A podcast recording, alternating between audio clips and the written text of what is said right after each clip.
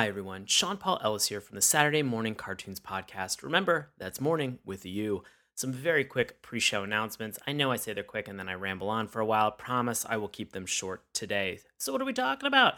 We got a couple quick shout outs, quick request, and then what is actually happening on today's episode. So, let's start with some shout outs on episode 246, our Steven Universe, the movie review.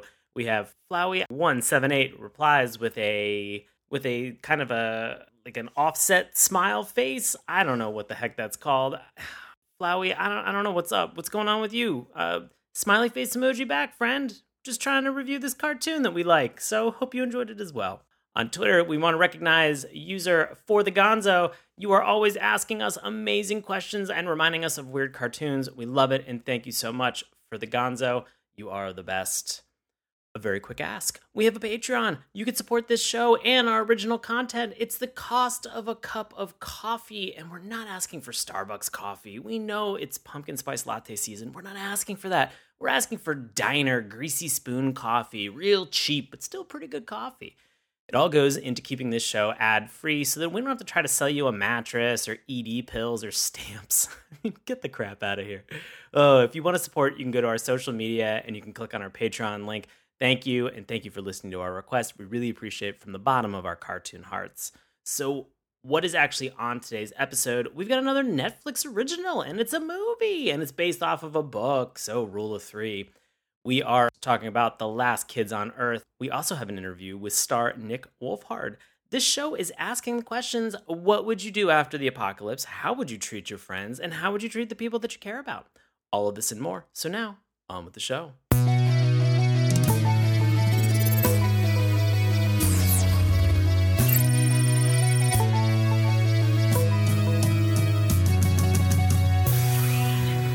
Hello and welcome to Saturday Morning Cartoons, the Collider.com weekly podcast for all things including animation, news, reviews, and interviews.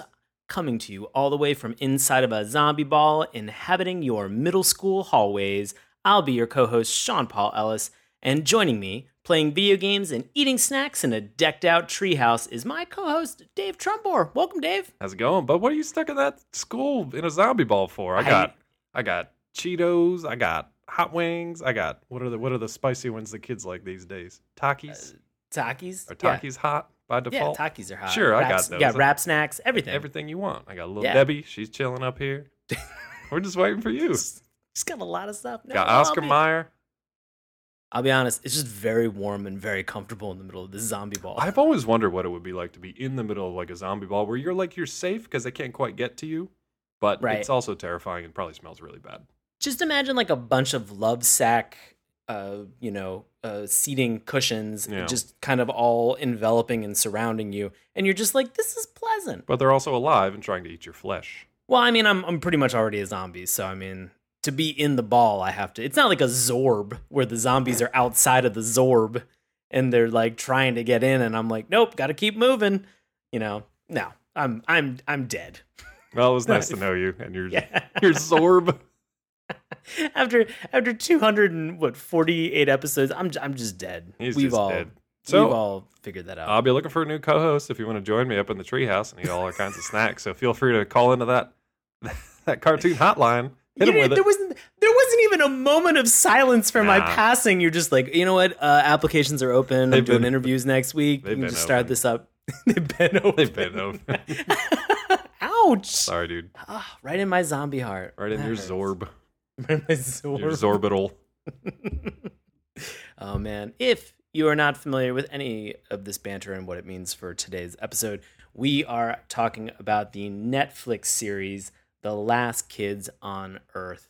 We are obviously talking to you now 3 days before this comes out Yep, and before the actual release of it. So there are going to be some spoilers, so just be on the lookout for that. We're going to be talking about this, but at the same time, this is all based on a book that's been out for about 5 years anyway. So I don't know what to tell you other than maybe go read the book. Yeah, definitely. You still have time to go check the books out. Uh, he says, even though we haven't. Um, but there, there are five of them out. Actually, I believe it's the fifth one that's going to be coming out on the day that this new series actually arrives. So, when the Last Kids on Earth shows up on Netflix on Tuesday, September seventeenth, two thousand nineteen, unless you're listening to us from the future somehow, The Last Kids on Earth and The Midnight Blade will be out in bookstores everywhere and probably uh, on digital websites too, where they also sell the books. So you can check Yeah. that out. So you can read a new book and check out the series and listen to our podcast all at the same time. Exactly, exactly. Well, I want to say I don't know a ton about The Last Kids on Earth. Nope. So let's get into a little bit of a plot synopsis. So, to help us out with our actual plot synopsis, we're going to turn this over to longtime listener and friend of the show, Bobby Anthem, to give us a little bit more of what actually The Last Kids on Earth entails. So, Bobby, take it away. The Last Kids on Earth follows 13 year old Jack Sullivan and his band of middle schoolers who live in a decked out treehouse, play video games, and battle zombies in the aftermath of the monster apocalypse. It's a hilarious adventure filled with crazy gadgets and a lifetime supply of action. Awesome, Bobby. That's actually the voice that I want to hear during the entire apocalypse as it would be happening anyway. How do you want to like- hear this? Do you want do you want him to be on like the loudspeaker announcing like where where to go for like shelter or you know, or do you want him to be like I don't know, a character that shows up at the end of your first adventure and has like a threatening, menacing voice that you're not sure if he's a uh, an ally or an enemy yet? C, all the above. All the above. yeah. I and and just an extra D where I want him to kind of then narrate how bad of a job I'm doing in a post-apocalyptic world where he's sort of my internal monologue where the entire time he says like I don't think you should do that Sean and I'm like I think I can and then I fall flat on my face and then I just hear like and I told you so in the back of my head. That's just my conscience. I just want Bobby Anthem to be my conscience. So like the new Jiminy Cricket, he can just be the voice of Jiminy Cricket. That'll be a real twist. That'd be a real I would love that. I'm into it. Bobby, anytime you wanna you wanna narrate our consciences, uh, feel free to do so. You're you're saying it like it's all combined, like it's human instrumentality projects. The funny thing is, I tried to like spell it in my head as I was saying it, and still got it completely wrong. I think it's fine. Thank you so much. I appreciate you. Don't don't ever change out of your Zorb. I might as well- I'm staying in this for the entire episode. We'll work this out. so, as we mentioned, this is based on an actual Yeah. uh, novel.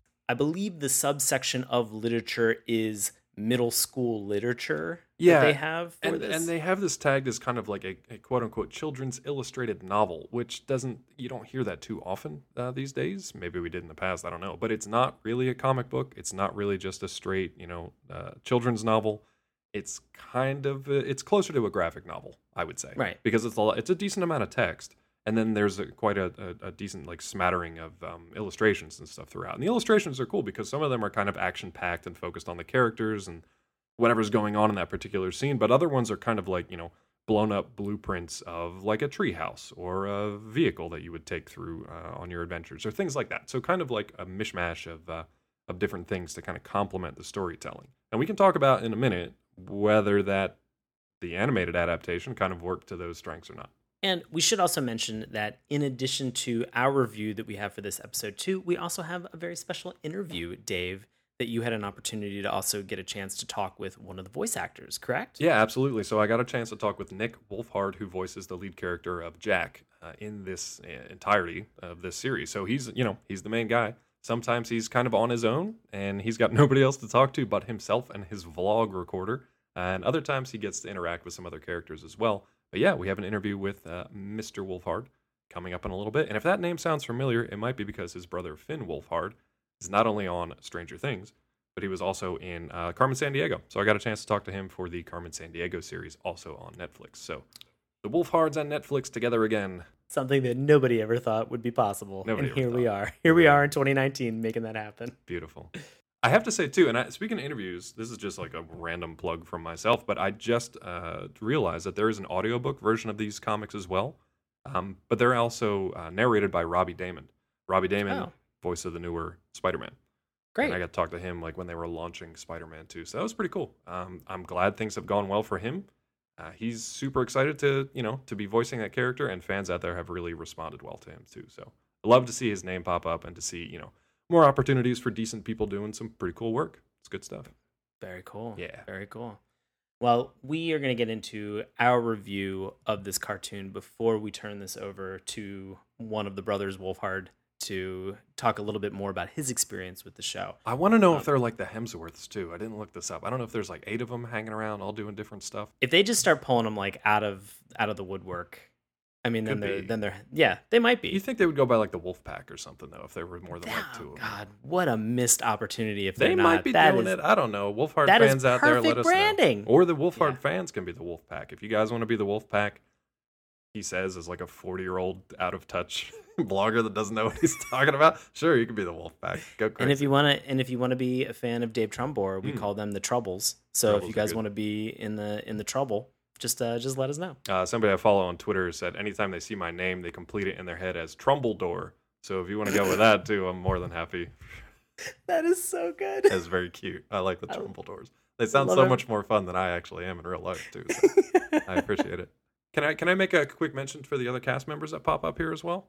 So I did mention, you know, it's not just Jack kind of on his own. There are some other characters that will pop up, and if you've read the books or seen them at all, you you probably know who they are. So we've got Dirk, uh, Dirk Savage, who's voiced by Charles. Uh, I want to say Demers, Charles Mhm. Demers. Apologies if any of these pronunciations are wrong. Quint Baker, uh, Garland, by voiced by Garland Whitt. Uh, June, it was June Del Toro. Is that correct? Correct. June Del, June Voiced- Del Toro. June Del Toro, voiced by uh, Montse Hernandez, and then a couple of the creatures in this series, voiced by Brian Drummond. Fantastic creature effects work. And then there's a special one which we're going to save till the end because it is pretty spoilery. It's kind of like an end credit stinger. So we're going to leave Right. that one till the end of our discussion. If you guys are still around, you can find out then, or you can turn it off and jump to the interview if you want to avoid that one altogether. Great. Well, one of the things that we've been doing on this show is that we have been talking about the good, the bad, and the ugly. No, we're not talking about the Sergio Leone uh, wonderful spaghetti western from 1966 starring Clint Eastwood. We're talking about how we're going to approach taking a look at The Last Kids on Earth. So we're going to start with talking about what we liked about it, what was good about this. Then we're going to talk about what was bad, what maybe didn't resonate, what didn't hit for us in terms of this show. And then instead of ugly, because we're not going to get ugly with this, uh, we're going to turn to the LOL. So the good, the bad, and the LOL. Kind of round this out with everything that made us laugh, knowing and understanding and appreciating that a lot of people and a lot of time and energy went into creating this. And so we kind of want to compliment sandwich this as much as possible. So for tonight, Dave, where was where did this land for you in terms of what was good about the show? What did you it- like about this? Yeah, I thought it was really strange that they opted to go for like an animated kids version of the Will Forte series Last Man on Earth. It was really kind of odd that they just straight, you know, they just went for it, which is kind of nice. But I didn't expect it. You didn't expect it? I didn't expect it. No. Hmm, hmm. Uh, no, this has nothing to do with that. If you're like, that sounds familiar, I wonder if it. No, it has nothing to do with that. I actually, I really liked, and this is going to be a point of contention, I feel. I really like the animation style Okay. and I'll tell you why. It's not really traditional. It's I haven't I haven't really seen much like it before. It's kind of a weird blend of like a traditionally animated show, a CG animated show, and a motion comic. It weirdly feels like uh, just like a blend of those three things. And sometimes sometimes it's a little jank the way they kind of work together because it feels like they're layering like maybe three different you know layers of animation styles on top of each other and sometimes there's a little bit of a disconnect. But for the most part because of where it came from as a uh, you know children's illustrated novel there's got to be a better term for that. As a, essentially like a graphic novel i kind of like that they kept that look similar to the source material. But what about you? I I enjoyed the animation as well. okay I, I will say that there there are some parts where looking at some of the pictures and some of the uh, graphics that they used for the book, it seemed like they were a little uh, they were a little darker in tone, Mm. or maybe just in like the the color pattern that they had decided to use. I will say the animation for this is a lot brighter it is very uh, in terms of a post-apocalyptic world, which sometimes kind of goes back and forth. The monsters are very vibrant. There is a lot of color. They really kind of pop uh, over the the landscape and everything that they created. Everything feels very lush. Like there's a lot of content to it to begin with. But there are moments where it can feel a little overly CGI and kind of stray a little bit away from sort of that traditional animation. There's some also moments where you kind of see arms move and it sort of feels like it's something that you would have seen on like a flash animation Yeah. every once in a while, which is not terrible. I mean, that animation style has come a long way and so just kind of noticing and pointing them out, I did enjoy the animation. There were some moments of jank for me, but honestly, I've gotten to the point now where I've watched so many cartoons that I can come to appreciate jank and not have that kind of impact or affect my opinion of this. I will say one of the things that I really loved, probably the the top thing that I loved about this cartoon, uh, is just the lore.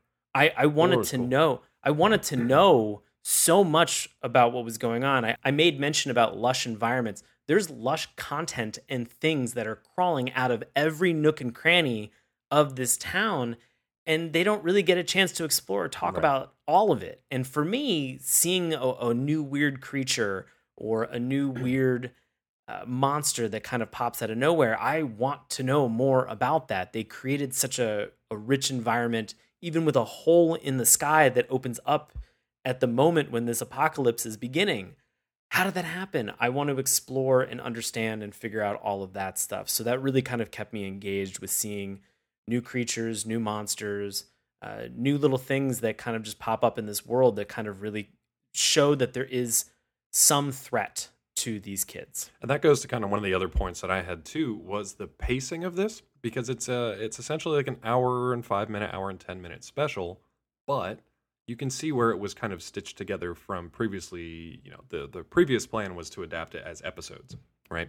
So maybe 4, maybe 5 episodes and then maybe even only three, I don't know. But uh, then they kind of stitch it together into one movie, and it works as a movie. Plot wise, it's fine. You have you're introduced to Jack Sullivan, the main character, who's kind of on his own, trying to survive this apocalypse. He's looking for both his best friend and any other survivors, but he's also looking for one particular girl from his uh, middle school class. And then, sort of, the third act is the team. Now that they're together, they have an obstacle to overcome, so they have to kind of like get together and work together in order to do that. So it would have worked episodically but it also works as a movie, and that's fine. The issue is, like Sean was mentioning, you don't get to dive into the lore all that much. You get a little smattering here or there. You get just enough of an introduction to get you into the world. This is very much an introductory setup chapter, if you want to call that. This, uh, I believe, this special takes care of the entire first book.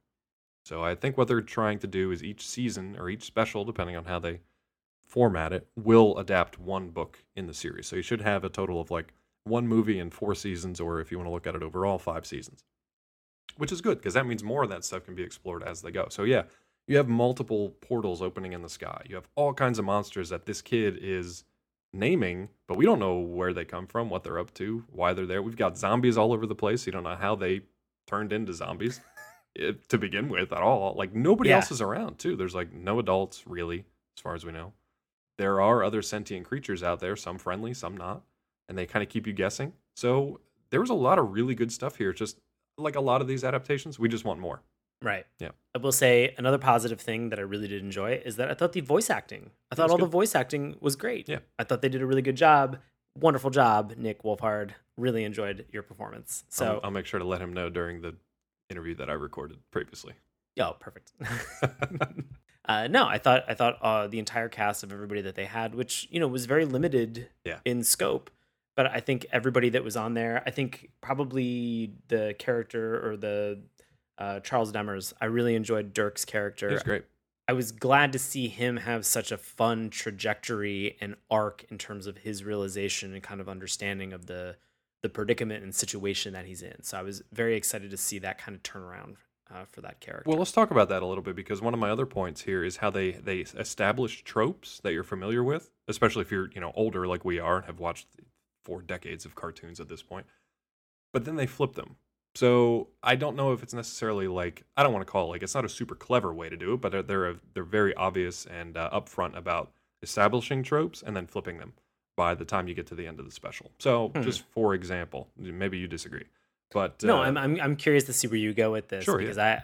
I, I yeah because this this kind of transitions into some of the stuff that I didn't love as much. Fair so enough. I'm I'm curious to hear your your point on this. Yeah, so Jack Sullivan is our kind of traditional, typical hero. He's narrating his own story. He's doing it for a vlog, which I think is is kind of funny because it's like otherwise you're just a crazy person talking to yourself, like Will Forte in the middle of nowhere. Um, so he's he's doing that. He's got plans. Like he wants to be this legendary hero. Uh, there's nobody else around at the moment, so he's got to like find some other people so they can at least appreciate his story. But his other main thing is that he wants to save the damsel in distress, June Del Toro. So he wants to be this classic hero and he wants to get his princess, essentially. Mm. They don't he he's stuck on that because of the comic books he's read and written with his friend, because of the TV shows and movies that he's watched, because of the stories that he's seen before that. But over the course of this special, he kind of gets shaken out of that a little bit as far as just just Uh, as far as all the- right, all the right. other characters don't fall in line with his expectations. He still at the end of it is just kind of like I'm I'm the hero and I did it and we formed a great team. But the other characters don't they're not forced into his little boxes. You know, June Del Toro is not a damsel in distress. Dirk is not a mindless bully that just picks on them for no reason and doesn't have any depth to him. Quint is not he's probably the weakest I would think as far as like uh, character progression goes and defying tropes. Quint is not just like this the tech savvy smart guy, even though he kind of is, uh, as far as like a sidekick. But okay. It's it's Jack. I think Jack needs to be nudged a little bit further out of his traditional hero's journey kind of thing. Uh, well, let's yeah, dive okay. into the bad. So, what's your take on it? All right. Now, I I had a I had a difficult time with the juggling of tropes as well as also different storylines. You know, I felt that there was almost too much in certain instances that were going on here. As you mentioned, we're juggling a damsel in distress story, which I I I have a lot to say about this. We're we're looking at a survival tale. We're looking at uh, a documentarian trope, a post-apocalyptic trope, lore for all of these monsters. Also, a buddy comedy at the same time. So there's a lot of things that they're trying to juggle within an hour and five minutes. And I, I felt that in certain cases, some of these things kind of didn't get a chance to, you know, really kind of resonate. And plus, the one that I'm missing the most is just sort of like the past that they have for Jack, like Yeah. his upbringing and his story. It's heartbreaking. And the things that happen to him on day one are terrible. And that's awful. And that's bullshit to have to watch this and say, all right, I'm kind of pissed off about this. And he just kind of picks up and moves on. And I'm like, no, I, I would dwell. I'd be a little bit pissed off about this. He has very few moments where he kind of he where he does dwell. There are times where he's either talking to Quint, who he gets reunited with, uh, or there's times where he's talking to his his drone video, and then he's like, "Well, I've got to edit this out later." He's avoiding a lot of that stuff, so it's like coming, Right. it's bubbling to the surface at times. Uh, Let Let's clarify this real quick. So sure. Jack was an uh, orphan. He's an orphan. He's an orphan, and he's grown up in a number of like foster families, but he's never really Mhm. had his own quote unquote family that he really felt like he was a part of. And early in this story, when the apocalypse happens, the foster family that he's currently living with just abandons him. They're It gone. crazy. They This- don't It's Take him fucking out. It's fucking behind. crazy. Yeah. Yeah. It, it's you see this moment where he gets back from school and he is jumping over a fence and he has a line of sight to the driveway of his foster family. Yeah. And they are ripping out of the driveway and immediately taken off. And that's that to me. I was like, let's let's sit and talk about that for a little while because that's now the most. Yeah, that. But at the same time, that became like the most interesting thing that had happened at that point. You know, in addition to this post-apocalyptic, you know, tale that was unfolding, and so if you're not gonna unpack anything, you know, that that's kind of where I entered into this with thinking like just unpack something. Like unpack something not even fully, but just begin to unzip the suitcase a little bit. And I'll say for the one thing that I felt that they began to unpack, which was the one that I kind of took the most uh, grievances with, was the damsel in distress narrative and trope that they used with the rescuing of June Del Toro. Right. And they spent, and, and Dave, you mentioned this perfectly. This is an hour and five minute. They spent 44 minutes getting to that point, and I, I really thought to myself, like, if they could have gotten to it sooner, they could have had more fun in this world that they're playing in. And at this moment, you realize that you know the our main character, we have Jack putting all of his friends in mortal danger for a girl that he thinks is in this location. Obviously, because this is a cartoon and because we're suspending disbelief, of course she's there. Like she has to be there in order for this story to be able to progress. But at this moment, then he meets her, he finds her, and then he kind of like pressures and guilt trips her into coming back to this treehouse. In fact, he's even given a moment. He's given one moment up on top of the rooftop of the school where he could have had an unbelievably empathetic, sympathetic moment where he said to her, like, I completely understand where you're going. Like, I'm a foster kid and my family took off. They got out of here. And you saw your family go off as well. and this is a lonely place and this is hard and look we're the only four people that we know about that exist in this town. I, I like i don't want to be alone. I don't want to be alone and i'm scared. And i'd feel better if i was around other people. And i'd feel better knowing that people that i care about are protected and taken care of. Uh, and if we can do that together great. If not i completely respect your boundaries. But then he's just like but like what if you came back like what if you came back to the treehouse and then he's rewarded for that behavior where she finally just throws her arms up and is like yeah i guess i'll go back to the treehouse with you Well, I think part of it is it's and that's worked out in the plot too because they essentially bring like the big bad of the story to her um defensible position and they're like, well, this place is screwed and it's kind of overrun by zombie balls and all kinds of stuff like that. I'm I'm curious to see where this goes because I don't think Jack thinks he's the hero of his own story. And he I is not think that this series may be now it is still for kids, so I don't know how you know deep they get with it, but I think that it may be the the his journey may be discovering that he is not necessarily the traditional hero that he thinks he is. That he kind of gets in his own way a lot of the times, and that his own kind of like hubris and um, whatever is causing more problems than necessary. Because he is kind of frustrating at times. He's very frustrating with with most of the things that he does. He's fun, but he's also very frustrating. Dave, there's a moment where he insults June Del Toro, his crush, and says, Yeah, it's dumb and easy, just like field hockey. The thing that she loves to play. Now, He's negging her he in is, these moments. But it's to get a rise out of her too, because then after that she kind of like does the thing, and then they they end up kind of bonding together. I don't mind that as much because that's kind of like them with weird weird like middle school psychology of trying to figure each other out and things like that. I don't know. I thought about it this way, Dave. You know, a lot of times when we watch some of these cartoons and there's misogynistic behavior that we have, and it happened in the 70s, the 80s, or the 90s, and you and I are just like, this is a thing that's prevalent in this show that we are watching, this weird cartoon, and we have to acknowledge it. And at the time that this was written, this is not great. And it, we're not excusing it. We're just we're pointing out and we're stating the fact of where we are right now this is a show that has some of that misogyny and it came out in 2019 that's frustrating that's Well- frustrating and it feels like nobody learned a lesson Well, now here's the question though. So how do you teach a lesson like that if you if you have a character who's going to kind of act that way? The way I would say to do it is to have characters around him that are kind of going to reflect on him being like this isn't cool and maybe they just haven't got there yet in this series. I don't know.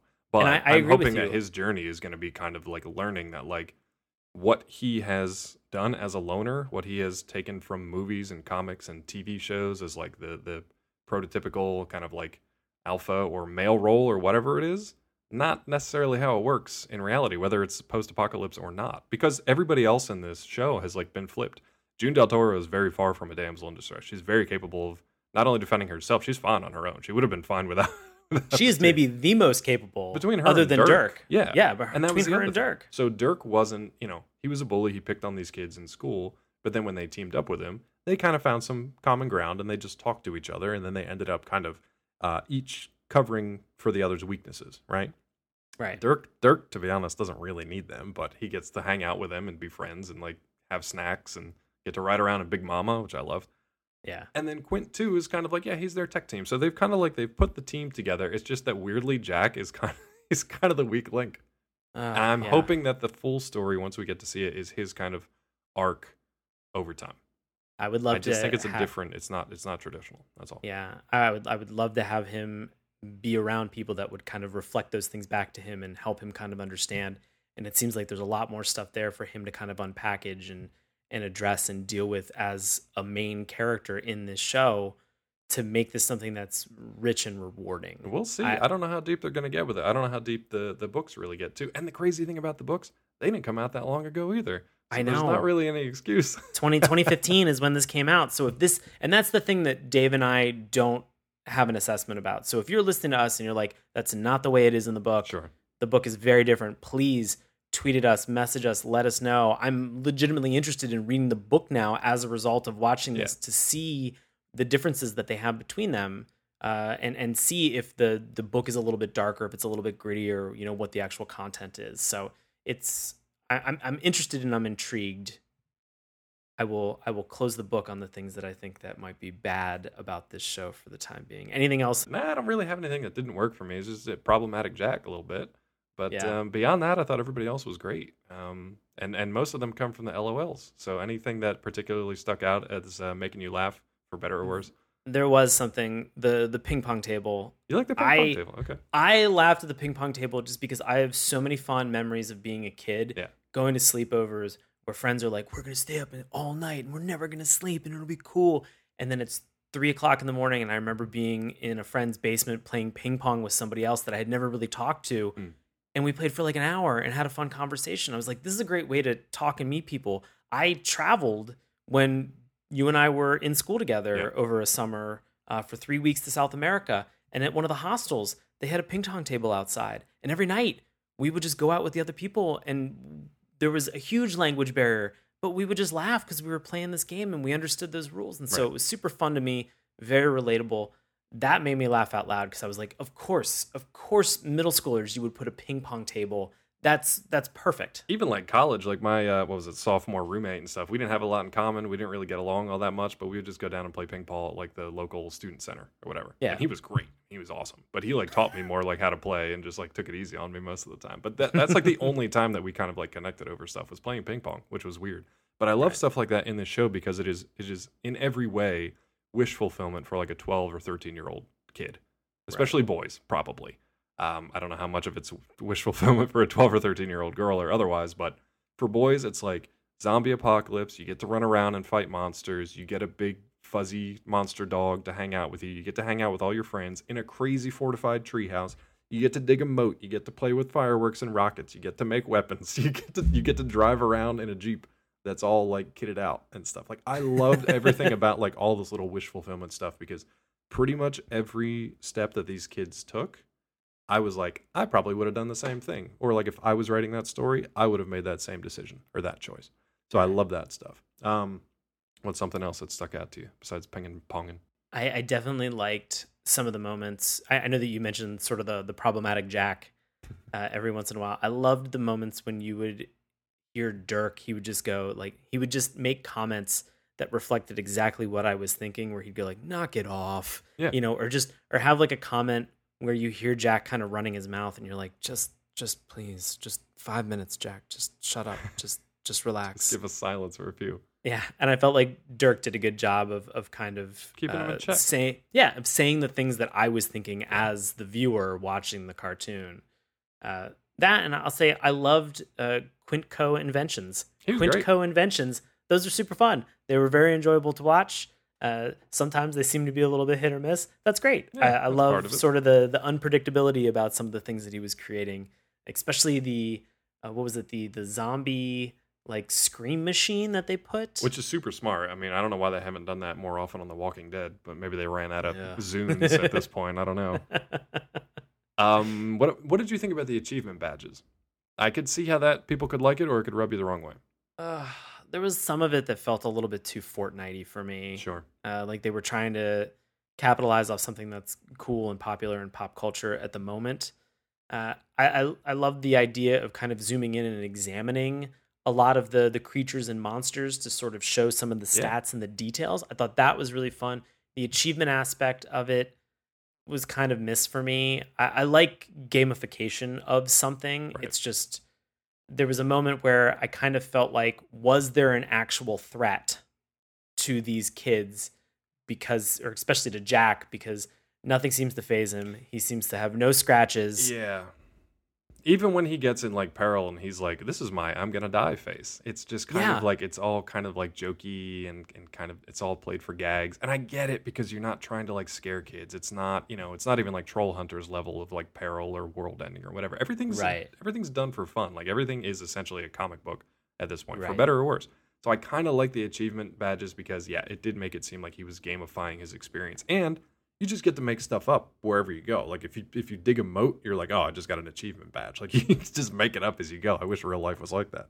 But I was Yeah. I was okay with that. I like when they would pop up and they'd be kind of cutesy. There were a couple that like were particularly funny, but um, I think the only other thing that really stuck out to me was the like the number of pop culture references that made it a little more enjoyable as a as an older viewer to be able to watch it. So there's stuff like from Shaun of the Dead. There's nods to that. They're not necessarily overt, but they're pretty dang close.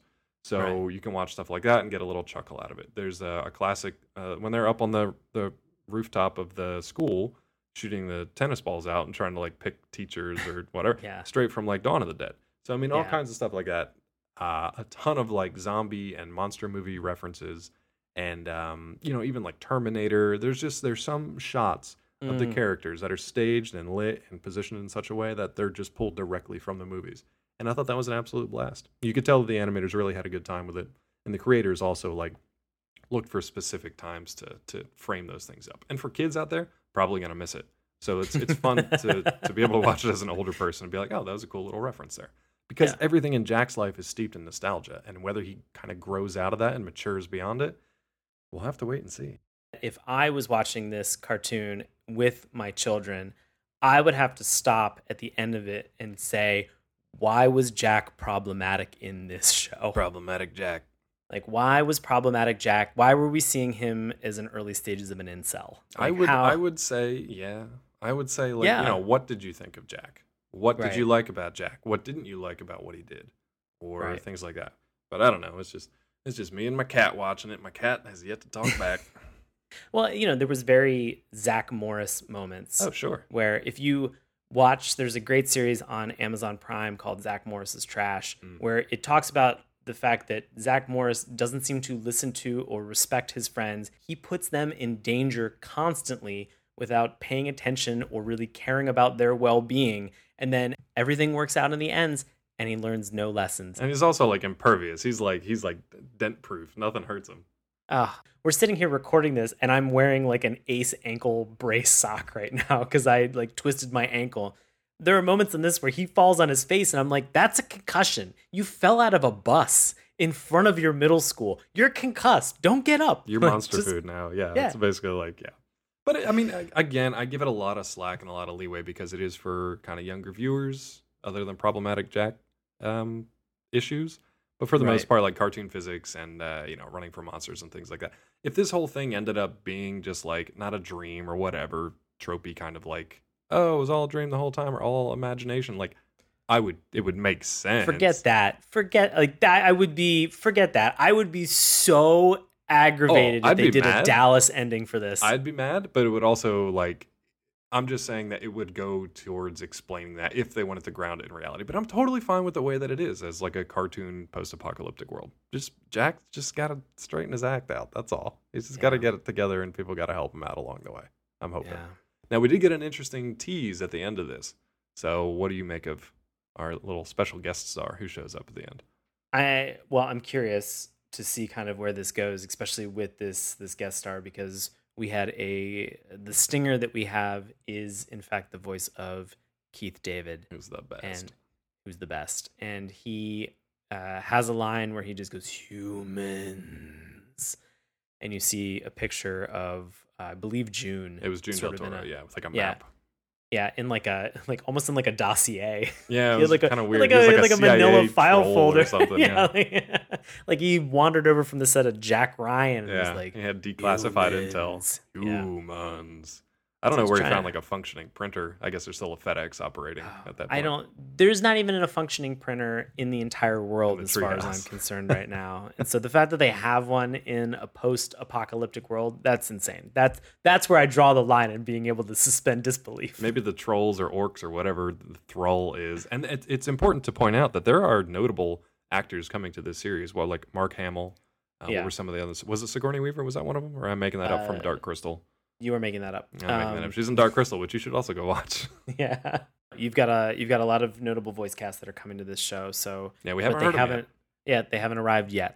Stick around and, and fingers crossed for Problematic Jack. Well, you've heard our feelings about this, and before we have a chance to actually give you our final say whether or not we recommend this or not, we're actually going to go and talk to Jack. We're going to talk to Nick Wolfhard. Problematic Jack. Now we're going to turn this over to Dave, who had an opportunity to interview Jack, played by Nick Wolfhard. So please, Dave, take it away. So, first of all, thank you for taking time out of your schedule to talk with me today about The Last Kids on Earth. Um, how did you get involved with the show? So the audition process was actually the longest I've ever had for a part. Um, I want to say it started around February, and then I got the part around May, and this was this was like last year too. And in but it's funny because I was in Ireland for two weeks, and I would have to do uh, callbacks while I was in Ireland over MP3, I believe. And then I remember uh, I originally auditioned for Jack as well as Dirk. And I think I believe I got two separate callbacks for both characters. Maybe I just got the one for Jack, but I definitely got an audition for Dirk. And then I remember in May, I was like half asleep in my bed and I got the email and I was like, yes, I like put my fist in the air. Like out of sheer victory because of how long the process was and how much effort I put into it. And I was so happy I got it. Nice. So this is something that you were chasing kind of when you first heard about it? Yeah, that, that's, uh, that's right. My agent had basically sent me the main premise and everything, and I would go back and forth between doing MP3 auditions and actually going into the studio, and then I'd do maybe like an MP3 callback, like I did in, in Ireland, and then yeah, that's that's basically how it works. Gotcha. Were you familiar with the books uh, before joining the cast, before even auditioning? Were you aware of them uh, beforehand? Weirdly, no. But I think that might have to do kind of with the fact that um, well, as a kid, for example, like I, I would read like Captain Underpants and Diary of a Wimpy Kid and stuff like that. And it seems like this is kind of that new generation version of those books. And the fact that it's so popular and the fact that so many kids like love it and read this like in school is awesome because I, that was literally me and a lot of people I knew. So I'm I'm excited that I get to be part of that kind of like new generation adaptation of it. I'm really excited about that. Definitely, and you don't get to just be a part of it. You get to be the lead. You get to be the main kind of like solo hero out there on his own before he forms up with his, his group of friends. So, what can you tease about the character of Jack, and what were your impressions of him as you got to learn about the character? Well, he's kind of a lonely guy to, to, to begin with. He doesn't like to show it though his exterior is basically this like he thinks he's this big tough action hero when in reality he's actually kind of a dork. He's actually kind of like me. I like to act cool, but in, but but I just come off like like a total dummy. Um, but yeah, he uh, he's you know he really wants to get all his friends together because you know as the title says, you know, last kids on Earth. They're the only people they've got, and he's kind of I mean, who wouldn't be lonely in like the, the zombie apocalypse if it's just you after such a long period of time? Um, I'm living on my own right now. My parents and family are away, and they're away for about a month. So I definitely sympathize with Jack in terms of you know family and stuff. What can you say about his kind of approach to? Because uh, he's used to kind of being alone. We learn that he's you know hasn't really had a family that he could call his own but he's also willing to go out there and, and literally face monsters and do what needs to be done. So, what can you say about maybe his like kind of courageous aspect? Well, it's courage. In my opinion, I think his courageous aspect is based off of just so many. My take on it is basically he's it's based off of like just so many so much media he's consumed and right. like he obviously he has his own he has his own comic as well that he writes with Quint. Um, but on top of that, I think he just really wants to prove himself and he wants to make the best out of like a, a really bad situation, which I think I think Jack is probably an optimist like me, which I, I actually I really sympathize with. And I actually think that's probably kind of another reason why I kind of relate to the guy. Um, and uh, yeah, I mean that's that's basically kind of the kind of the gist of it. He's an optimist and he wants to really make the best out of a bad situation. Gotcha. And you recently had a chance to check out the show, the finished version of the show. Is that right?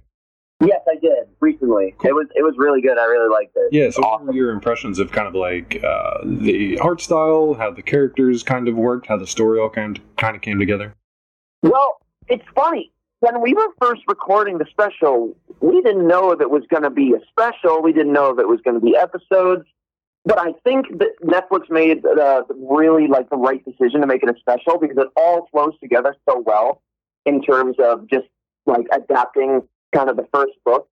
First of all, the, the shading and the lighting is like it's absolutely gorgeous. There's some great 3D camera work as well that that just looks unbelievable. This is one of the best looking kid shows I think I've seen in a very long time. It, it really is, and the art style is is very different for kind of for like a mainstream cartoon. It looks very unique compared to a lot of uh, mainstream stuff out there at the moment.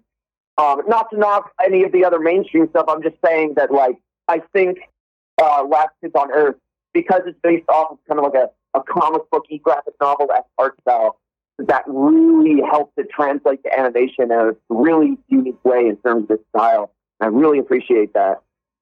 Yeah, it really does look original. And like you said, that's not a bad thing. It's not knocking any other shows out there, but it does have its own unique kind of look to it, which helps to set it apart. It looked to me kind of like a an old school cartoon, but also kind of like a motion comic meets a video game almost. It had a bunch of different kind of inspirations uh, and influences on it that really made yeah. it stand out. That was really cool. Yeah, there's some there's some great there's some great pixel art in there. There's yeah. some uh, the, the, some of the transitions are great. You got some Edgar Wright esque uh, editing, which is really good. I actually I actually didn't know I didn't know until I saw the special that they were gonna go like that they were gonna do some Edgar Wright esque editing. Right. There was one scene I remember doing where I remember saying the line that uh, kind of like what Simon Pegg said in, in Shaun of the Dead, was like, okay, we'll go here, we'll do that, we'll do that, and we'll go here, wait until that's over. But I didn't. But it's awesome that the, they really went full on on it. It, it it's great. Yeah, they really did, and there's a lot of like nods to, uh, and I guess the stories are like this too. The there's nods to like pop culture references and, and things like that. Those are fun to like to kind of pick out. Did you have any suggestions or anything, yeah. like that, or was it pretty much just what was on the script was was what you uh, was what you got to record? Oh, uh, man. Well, the problem, the thing is, is that at that point in time, recording the show, we were all so new to the project, so I didn't really feel comfortable like adding any suggestions or anything. Sure. I hope that, um, I hope that if we get to, you know, continue, uh, I I would love to share some like references and movie ideas. Um, and uh, yeah, that's what's great about it because obviously this is a kid show, but there's some great stuff in there for like all ages, in my opinion. Like you can all ages can kind of like appreciate the animation, the art style. Obviously, the references. Um, uh, there's a like I said, there's like a great Shaun of the Dead reference. There's um, there's some other stuff too. Uh, I think there's a Terminator one in there. Uh, so there's that. And uh, yeah, no. I, in general, I just think a lot of people are really gonna like this one. Yeah, definitely. And I'm kind of of the age of you know Max and I are I don't know like a week apart in our birthdays, so we pretty much have the same like uh, like pop culture well to draw from. But then you guys are obviously playing younger characters than than you actually are in real life. But you have you know more contemporary anime, animation, video games, all kind of stuff you could bring to it too. So that could be fun too. You mentioned something before. Yeah, exactly. I'm I'm definite I'm definitely closer to the age of the audience who reads this book than I am to, to Max. So what's great about that is if I do make suggestions in the future, um, maybe I can make some suggestions towards stuff that like you know other people have seen and stuff like that. You know what I would love to do? Yeah. I would love to a Scott Pilgrim. I would love to do a Scott Pilgrim reference. That'd be that'd be a good one. That's a good I love Scott Pilgrim. Yeah, I love that. Yeah, that's another graphic novel, and I'm sure Max has read it. My brother Finn has like read every single book. I haven't, but we both love the movie. So there you go. Maybe you two can work together on an adaptation of that in the future if they if they bring it to uh, the small screen. Oh man, the Scott Pilgrim cartoon is fantastic. That will be fun. We'll pin that one for later. Um, you mentioned earlier that uh, you weren't sure if this was going to be, you know, episodic, like 20, 20 minute or 15 minute episodes. And then I think we, we didn't know that either. When I saw that it was an hour long special, I was kind of surprised. How did that um, affect yeah. kind of your recording process, or didn't it affect it at all? It didn't affect it at all because at the time we didn't. Re- we knew just about as much as the people you know, making the show did. Mm-hmm. I only found out recently that it was going to be a special. I think a couple, I would say a couple weeks ago.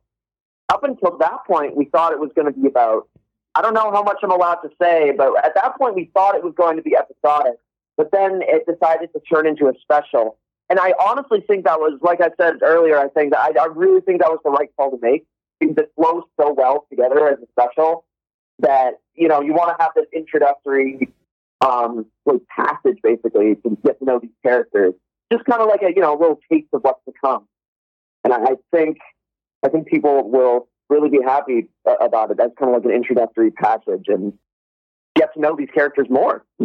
yeah, hopefully. Yeah, and speaking of kind of the ensemble of, of yeah. characters that we have here, did you get a chance to record at all with your co-stars, or were they all kind of solo for the first uh, special? So we try outside of pickups, we record together every time. Um, the, well, yeah, outside of outside of the uh, outside of Mark Hamill, Rosario Dawson, and Bruce Campbell, who all recorded separately because they they're obviously super busy Right. on their own schedules. Um, it was me, Montse Hernandez, Charlie Demers, and Garland Whitt. Uh, half the cast is in LA, half the cast is in Vancouver. So it's me and Charlie in Vancouver, uh, Garland in LA, and we use this technology called SyncSpeak, where it's basically kind of like Skype but more expensive, I guess, and uh, better sound quality, I, I guess, because it has to if, if you want to, you know, kind of if the director wants to give direction at the exact like pinpoint direction at the exact point in time. I'm not exactly sure how it works, but uh, yeah. The one of the, the writer of the books, obviously Max, is a co-showrunner on the series too. So how was that having him there as kind of like a sounding board or as uh, you know a point of reference while you guys were recording? He would only ever, from my experience, he would only ever stop in occasionally. Sure. I remember he did actually come to Vancouver once. Um, he, him, uh, the showrunner Scott Peterson, uh, I think, and a few others actually came to Vancouver. Uh, we had lunch together, and uh, you know, just I assume they they just they just they were all really cool and really nice. I remember um, my I remember my girlfriend at the time uh, had unfortunately gotten into an accident, and she's from she's from Long Island, and Max is also from Long Island, and it turns out they were actually really close to each other. So Max um, told me to tell her that you know like is she okay and everything, and like covers, and she was really happy about that. So Yeah, that's really sweet. I'm, g- I'm glad she's okay and hope she's okay. Yeah. oh no, she's she's fantastic now. she's doing really well. Um, since you did get a chance to check out this first special, do you happen to have a favorite moment from the first episode, whether it's your character or something else that happened? I think the entire segment of when the zombie apocalypse first happened, Mhm. the an- just the animation. I think the the animation in that entire segment is just top notch. The 3D. There's this great. Um, uh, there's this great like rotation around uh, Quint and Jack. I remember this scene, and then when the rotation stops, you see this uh, giant like green portal that's extremely well animated. There's that whole scene in the bus as well. Everything flows so well.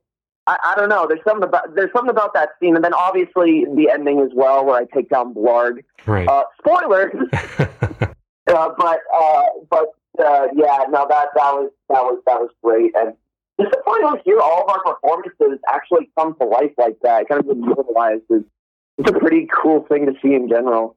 Yeah, that's. I mean, that's a great way to sum up the special in general. Is just like it's a pretty cool thing to see. There's so much going on, and it's such a kind of like a unique take on uh, a somewhat familiar story that we've seen before. But it was really fun. Without giving too much away, or or getting in trouble with anything you can't say, what are you most looking forward to in maybe some future episodes? Uh, well, again, I don't know what I can and can't say, Sure. but I will say that there are some there are some uh, great moments that have yet to be adapted, and I'm very much hoping that uh, you know people would in fact enjoy them because I know for a fact that I would very much enjoy them as well because I've uh, I've you know I've read some of the books just like as reference Sure. and there's some great moments in there uh, that would be like, oh man, this would be so cool to do. Like, uh, and like actually, like on the big screen, I was like, I remember reading. There was like a, in the book. I don't want to say anything just in case people, some people haven't read the book, but there's a book later on that it was that like things that was just like going through this like portal and it's like winter time, and I'm like, oh my god, that would be so awesome to adapt. but yeah, Cool. Hopefully, we get to see that. Uh, at the end of this special, we do have a, you know, we get the title card, the, the last kids, and then it says to be continued. So hopefully, we're going to see more of that soon. Uh, but we do get a new character introduced at the very tail end of this special, who seems like maybe they're going to play a threat yeah. to the next, uh, to you Yeah, guys next season. right. Hey, you don't you don't know if they're going to be a threat. That's true. they could actually be a very good ally. They could flip the tables on you. We don't know. They could be a villain. That's a although-. Yeah. You did say that. It, yeah, you did say that the last kids on Earth title card came at the end. but it actually came up at the beginning as well. That's true. There was a slow motion kind of Kung Fu Panda style uh, explosion scene where the title card came up, and I was uh, running from Blarg, and uh, yeah, that was that was a great one too. That's what's great about this special. It's got so many different inspirations from so many different sources, but also kind of has its own, just in general, this own unique flavor to it. Like I was saying earlier. So um, yeah, it just combines those all together on top of its unique spin on everything, and then you got you got Last Kids on Earth. Baby. Exactly. Even it's great when even the title cards are fun to watch and talk about. Like that's the mark of a good show, I think. When you can even make the title cards exciting, that's a good time. Before I run out of time with you, Yeah, this, will be, this will be my last question for you today. What is up next for you? You've obviously got more of this uh, ahead, hopefully for fans out there. But what else are you up to these days? You know, it's funny you say that. Um, my friend, me, me and a couple of my friends are uh, working on a pilot together. I can't say for what network uh, because I don't know if I am allowed to say what network, but we are. We're we're working on a pilot. Um, I'm just voicing in it, and my brother's also voicing in it. So I I play one character who only has a couple lines, and I also me and my brother actually share a role as like. Well, I can't, I can't say anything, but it, it, you- you're probably like, wait, what do you mean share a role?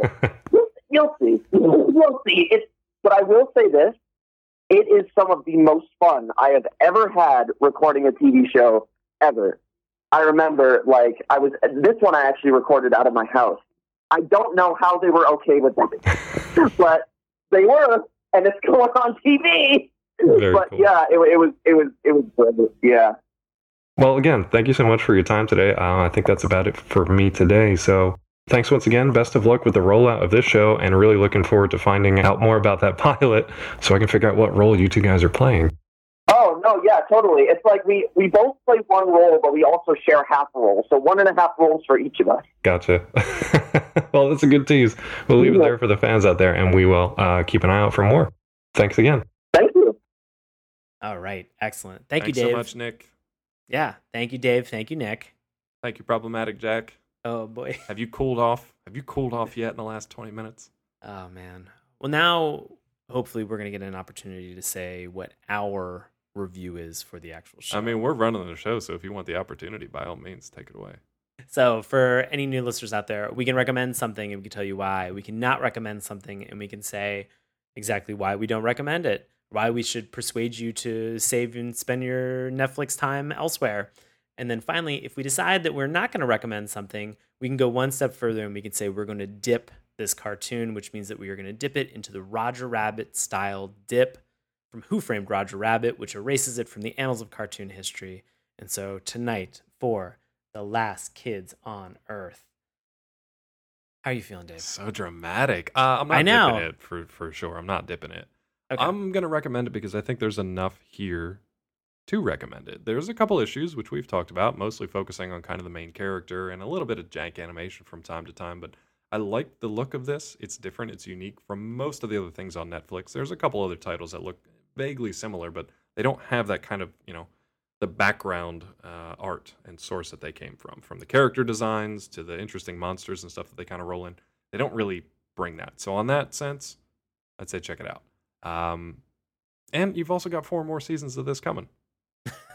you know, all four, all four have been greenlit, All right? four- uh, probably. We don't know. They don't tell us anything.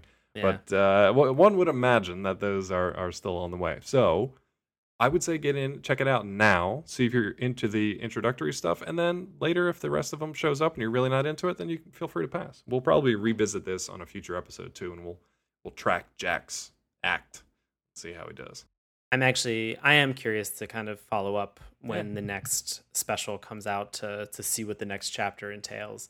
Uh, I will say I'm gonna go down kind of like a like a dialogue tree in terms of uh, or maybe a choose your own adventure in terms of my yeah. recommendation for We're on page 56 if you're following along at home. I'm gonna say if you allow your children to watch this without any adult supervision, I do not recommend this cartoon. Wow. I only recommend this if you are willing to sit down with your kid, watch it, enjoy it with them, and then have the conversation why is Jack such a problematic character? If you're willing to watch, enjoy this with your kid and ask the questions, some of the ones that Dave had posed earlier, you know, why is Jack, you know, what did you like about Jack? You know, what did you not like about Jack? I think that there's a serious discussion that has to be said uh, especially for a show that is going to spend, you know, this, I want to say, misogynistic damsel in distress kind of fantasy that Jack has for the entire hour and five minutes, but comes to finally a boil 44 minutes in and is then never really addressed or kind of pegged down and unpacked. And so I think that there's definitely some problematic stuff that's there. Uh, you know, if you are a parent watching it, the only way I would recommend it is if you actually watch this with your kids and have that conversation. Interesting. So if uh, if a kid were to watch this on their own, I don't recommend that kid then. Would you? Would you? I well, dip. Are I you gonna dip dip the kid? I dipped the kid. Oh I my dipped the kid. This is, ladies and gentlemen, we have dipped This is the first first. child. They're fine though. It only affects tunes. They'll Yeah. just be kind of like oily when you pull them out. They're fine. yeah, Yeah. it's just like dipping your hand in olive. They oil. may have like bits of dead dissolved tune sticking to them, but it's fine. gross. yeah. You did it. You dipped the Yikes. kid. Well, you know, If you're a concerned parent out there, don't let your kid near dip either. yeah, It's not good. Toxic. exactly. Toxic stuff. So we're Yeah. split. It sounds like we're split. Yeah, I think that this is one of those things where I definitely want to see what chapter two brings Yeah. to see if they actually address some of this to move in a direction. I think that that might allow me to go back and revise what my current uh, assessment is, but I think that there's some definite problems. There's definite conversation that needs to come out of this cartoon because honestly, this is 2019, and to have something like that at this day and age feels very problematic for me. What's interesting though too is like you we've watched shows, especially Netflix and and DreamWorks uh, shows that they've evolved over time. Right. Sometimes they've hit some stumbling blocks in trying to either appease fans or appease producers or whatever you know what have you. But we've, we've watched them kind of yeah, we've watched them kind of evolve. I mean, you can you can watch Voltron kind of climb and then stumble a little bit and then try to climb back up. You can watch Right. She-Ra just kind of like meteoric rise to the top. Same with So like good. Steven Universe, things like that. So I'm hoping that even though this is a you know seasonal release, I'm hoping that maybe there's some feedback that uh, Brallier got from the books. Maybe the books improved over the course of time. If they're similar, we don't know. We don't know if they're you know problematic Jack continues in the books as well, but maybe he got progressively you know more aware, more woke, as the God, I, I as hope, the youth I, say, I really hope it's just more self awareness for him. I think that that's really what this show needs. which is important. yeah, extremely important. Ah, so those are our final says right. on the last kids on Earth. Sean Sean dipped a kid. I say just watch a cartoon. cartoon. Wild episode. Absolutely wild. Uh, so you'll be able to you'll be able to check out this cartoon in three days. Yeah. oh man. All right. Sorry, Well, Netflix hey. is at the door. They want to have a word. I'll be right back. Well, hey, look, Netflix Netflix don't pay me, so They didn't pay me. they didn't pay me, so I can say whatever I want. That's right. Also, Netflix, if you're listening, and I know you are, feel free to reach out to me. Feel free to can, pay us. You can pay me, but I'm also still going to give honest reviews about stuff. So it doesn't matter. Also, if you guys are interested in a Netflix Ain't Pay Me shirt, that's our new merchandise that we have coming out as a new line. Yep. Keep those eyes open. Yep. Also, speaking of fun t shirts and people who are fun and awkward segues, you heard him on this episode. Our friend Bobby Anthem. You can hear him on his paranormal podcast, Inhuman Experience, with his co host Bobby Blades. And you can find him on Twitter at IEXP underscore podcast. And Bobby has a solo show called In Search of My Lost Soul, which is available now, along with the Inhuman Experience podcast, available on Apple Podcasts, Stitcher, anywhere that you guys listen to podcasts. Check out In Search of My Lost Soul. It is simply wonderful. It's very Start good. from It, the- it, yeah. it makes us feel bad about how stupid we are on this podcast and how not serious we are about anything, really. I, uh, but honestly, we talked about self awareness and reflection. Go back and listen to In Search of My Lost Soul. That true. has everything that you would need from somebody to say, hey, the. Oh, being like a human is complicated. Bobby needs to take problematic Jack aside and be like, here's, in Bobby voice, here's all the things you're doing wrong and how to fix them. oh my God, I would love that. that would be great. Dave, what do you have going on, buddy? Uh, same old stuff. You can find me over at collider.com. You can find me in Netflix's Pocketbook. You can also find me on Twitter at Dr. Claw MD. And as always, you can pick up my book, The Science of Breaking Bad, from MIT Press, available on Amazon and wherever awesome books are sold. What about you, bud? Awesome. I perform live improv comedy with a group that's called Nox. That's N O X exclamation point. We perform with Washington Improv Theater. You can find tickets and times witdc.org. And I'm always on Twitter and Instagram at Sean Paul He's Ellis. always on them. always on them. I really should not be on them as much. That's true. You and me both. yeah, my screen time app tells me that I gotta I gotta cut back. Your parents got to be watching you. Yeah, honestly. But in the meantime, want to support us? Yeah, it's really super easy. You can visit our Patreon. For the price of a cup of coffee, you can support this podcast, which is, again, not receiving Netflix money. No, and look, man, even diner coffee. We're talking like old school, middle of Nebraska, roadside diner coffee. One buck. One buck Yeah. will get you. Mm. Also, just tell a friend, review us on Apple iTunes. Everything helps. You can slide into our DMs on Twitter at Morning Tunes. Remember, that's morning with a U. Check us out on Instagram and Facebook, Saturday Morning Cartoons, and drop us an old fashioned email, SaturdayMorningCartoons at gmail.com. You can find all of these links in our link tree that is in the bio for all of our social media sites, and we are always available for free on YouTube, Apple Podcasts, iTunes, Stitcher, Google Play, Spotify, wherever fine podcasts are sold. Ah, that is it for the last kids on Earth. Done. Apocalypse over. Kid dipped. Uh, we are going to be back next week. So please make sure that you tune in and we'll talk to you then. Dip a kid. We'll see you next time. Dip the kid. Jeez. Hey, everybody. Thanks a lot for listening to Saturday Morning Cartoons. Now, if you'll excuse me, I have to transform and roll out.